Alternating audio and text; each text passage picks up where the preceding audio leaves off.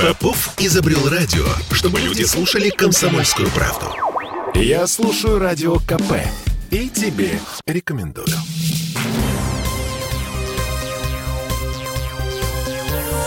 Темы дня. Клавдия Петрова все-таки умерла. Умерла в больнице. Это та самая 90-летняя пенсионерка из Выборга, которая месяц назад сама себе сделала операцию, потому что коронавирус, ее отказывались принимать в больнице. Это была громкая история. Да, здесь, наверное, надо напомнить, что это одна из версий. В том, что там произошло, на самом деле сейчас разбираются следователи, возбуждено уголовное дело. А по словам внучки Клавдии Петровой, дело было так. 2 года назад у женщины нашли рак, уже неоперабельный. С тех пор несколько раз клали в больницу с другими заболеваниями. В последний раз в октябре с водянкой у женщины начал раздувать живот. Это асцит. 8 ноября ее выписали, но без улучшений. Когда с животом стало совсем плохо, родственники вызвали скорую помощь, но Клавдию Петрову отказались везти в районную больницу, потому что у них в базе она числилась как больная коронавирусом. Поэтому ее собирались увезти в ковидарий. Но семья отказалась, потому что никаких симптомов коронавируса и никакого доверия к ПЦР-тесту. Они часто ошибаются. В общем, женщина осталась дома с водянкой, ее дочь, внучка и правнучка разошлись по делам. Вот дальше слушаем внучку Янину. Мама, да, накормила Марусю и дочку мою. Пошла бабушку туда посмотреть, и вот это все увидела. И позвонила мне просто с истошным криком. Кричала: «Яна, быстро ко мне!» И мне сразу только плохое в голову, и я просто сразу же убежала с работы. Она не могла дышать, лежала только на боку до этого. А так она лежала на спине, естественно, вся эта вода, жидкость из брюшной полости вытекала. Были небольшие надрезы, она проколола, 2 прокола сделала себе ножом, обычным кухонным ножом, небольшим. И она сказала, что мне теперь хорошо. Но она очень каялась, она очень винилась, она кричала, плакала.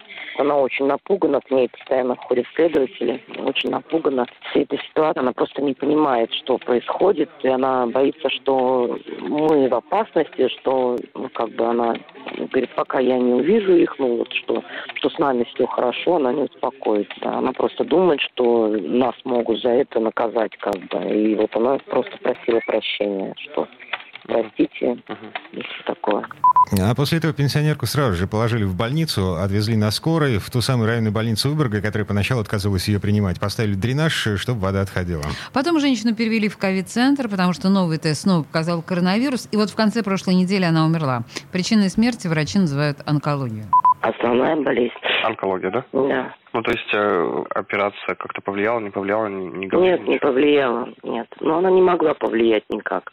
Также в заключении было написано, что умерла от COVID-19, но при этом был гроб открыт, нам разрешили попрощаться и сказали, что она не заразна, не знаем. Не знаем, как это все выглядит, почему ковид, если мы с врачом буквально в пятницу общались перед смертью бабушкиной, она в воскресенье, получается, умерла. И сказали, что, врач сказал, тесты были отрицательные. А почему поставили COVID-19? Не знаю. Туда же в эту статистику, я так предполагаю.